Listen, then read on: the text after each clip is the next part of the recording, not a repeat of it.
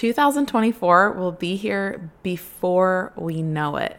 But because of the pace of the end of the year, it's easy to let it get here, to let that new year get here without doing any preparation because we're so in the moment right now that we forget to look ahead.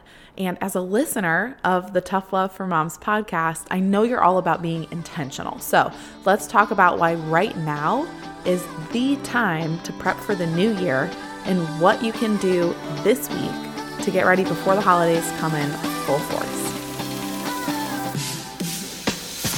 Welcome to the Tough Love Mom podcast, where you'll get the equipping and encouragement you need to do the hard things that lead to a healthy life.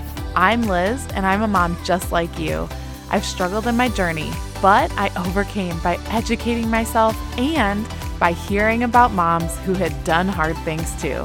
Get ready for the information you want and the motivation you need. You ready, friend? It's tough love time. Like I said in the intro, we've got a lot coming up at the end of the year. It is fast paced and it flies by. You know, the next four to five weeks feel like two weeks. And so we need to take advantage of the time we do have to prep for the new year. So, why prep now? Why is it important to start looking ahead to the new year when it's still the end of November? First off, we've got four weeks left, just over four weeks. And the final week of the year is straight holidays, right? Christmas falls right around the beginning of a week, New Year's Eve will be at the end, and then we're in a new year. And then for many of you, your kids will not have school for those final two weeks of the year. So there cuts out the final four weeks we've got left, two of them out the window because you're going to be in a different routine, right? Your kids will be home from school. Then we've got all the holidays, Christmas and New Year's. So we really have about two weeks of normalcy left. And even then, I'm guessing that right now you're prepping for the holidays, you're ordering Christmas presents, you're putting up decorations, uh, you're packing if you're traveling or planning to pack. It's busy right now. It's already started. The hustle has already begun. So, right now, in the final days of November, in the first week or even first two weeks of December, is when I want you to start getting ready for the new year. This also allows you, what this does, and I don't want you to be like stressing and thinking, okay, new year, I got to get on it. I need to be on the ball. That's not the purpose of this. The purpose of it is so you can spend those last two weeks resting, more present, and actually enjoying the people around you instead of feeling you're just trying to get through the next day with your head above the water because it can feel like that as a mom during the holidays with so many different types of obligations and places to go and people to see and things to do that we get lost in ourselves and the things we're doing and we don't get to enjoy those two weeks. So if you can do work ahead of time, if you can be intentional, you can spend those final two weeks in a state of rest and being present and just enjoying those around you. And those things I know can feel elusive as a mom, but they really are not elusive things if you're intentional about what you do and when you do it. So let's talk about what to do to prepare for the new year right now so you can slow down in those final two weeks of this year. First up, get a 2024 calendar or planner if you have not done so yet. Uh, my Plum Paper planner just came last week. I'm so excited about it. Plum Paper is a company that you they do planners and notebooks and some other fun stuff like that. I've gotten my planner from them the last 4 years, I think now, but they're customizable. There's different sizes. You can choose it's just they're perfect. And I like that they're customizable because of the way I plan my weeks. You can do weekly, daily, monthly planner, um, different sizes. It's just super customized and every year there's different options. I love there's goal sheets, or not goal sheets, reflection sheets for each month. And so I can look back at the previous month and say, okay, what three words were would, describe the month of November for me. And I'll be doing this in two days when it's the last day of the month. You know, what were my favorite parts of the month? What were the best things I did? What was surprising? How did I do an act of kindness for someone? It was just, it just helps you think back on the month of what went well, what didn't go well, and what can you do next month to improve on that a little bit. And I've done that the last four years uh, with my plum paper planners because I always get those reflection sheets and it has transformed the way I show up intentionally in my life. It is amazing. And then aside from all the customization you can do, I did not plan this tangent, but um, like I said, my planner came last week, so I'm very excited. and it's a great place to go find something that works for you. Um, if you've never ordered from them, you can get a discount code at the link below, but get a calendar, a planner, a fridge calendar, whatever works for you, get one for next year now.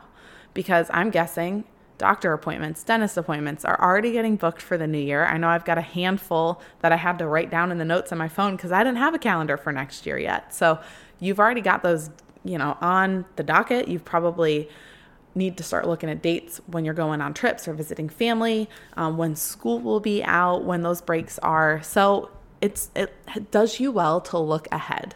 And this is what getting a planner it puts it makes it tangible, makes it something that you can touch, something you can look at for next year. And doing this right now is just going to allow you to feel more mentally prepared and ready for next year because it's coming and it's coming in hot. Okay, because we talk about physical health here, the second thing I want you to start doing this week is thinking big picture of what you want to focus on with your health in the first half of the year. So that was multi part here. Let's break it down. I want you to start thinking big picture. Okay? Not for the full year, for half the year when it comes to your focus for your health. I don't want you thinking about January through December because that's just too big sometimes.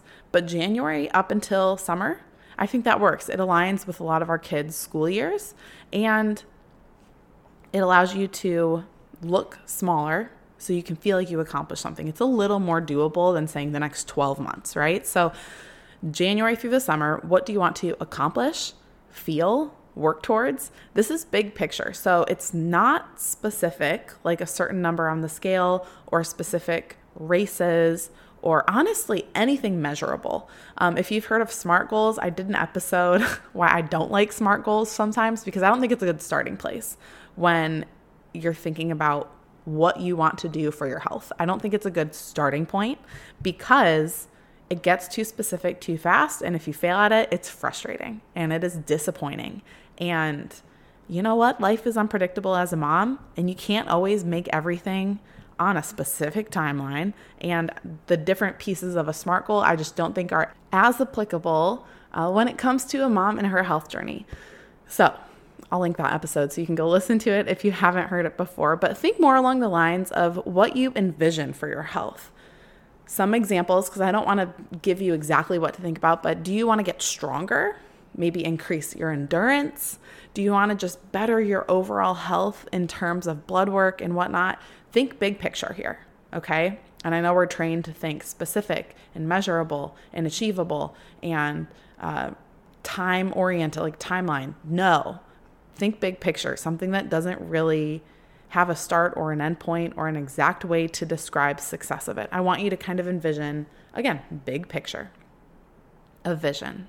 But you have to have the reason for this is you have to have an aim before you get into a plan. So, this whole SMART goal thing comes from being able to plan for your goal. How are you going to achieve it? Before you think about how, you have to decide what. And that's the whole purpose of this.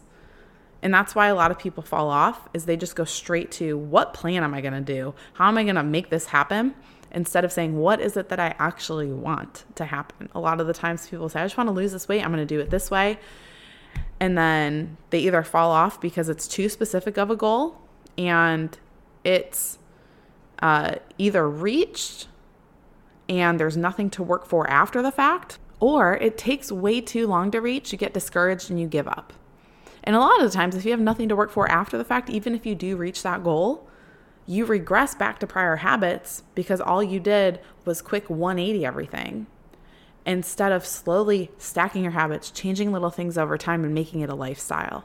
So, don't fall into the trap of just going straight into how am I gonna, how am I going to do this? I want you to think about what am I even aiming towards? What kind of big picture focus am I going to take into the first half of 2024 when it comes to my health? Personally, I haven't thought about this yet. This is something I'm going to sit down this week and decide and then go into the next step. Okay. Don't let this happen to you where you get too specific right off the bat and end up setting yourself up for failure. Don't let that happen. Decide big picture focus for the first half of the year and make that your number one priority. And last thing I want you to do this week is decide now on a specific plan after you've thought about that big picture.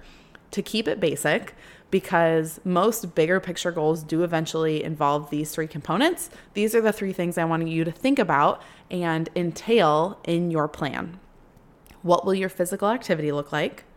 What consumption habits do you need to address, specifically food, liquids, like what you're drinking, and even consuming visually? TVs, phones, you know, what are you taking in to your body?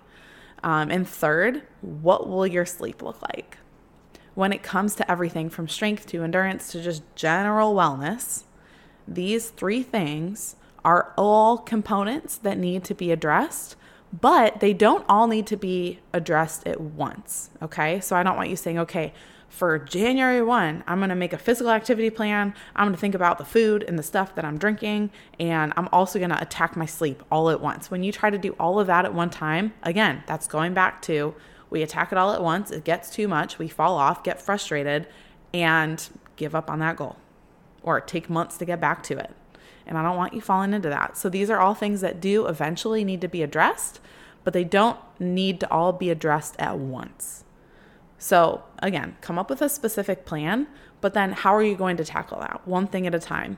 Uh, what I created last year, Starting Point School, is a great thing that can walk you through that. That's still available. You can find that as well in the show notes. But those are the three simple things I want you to do. Look at a calendar this week.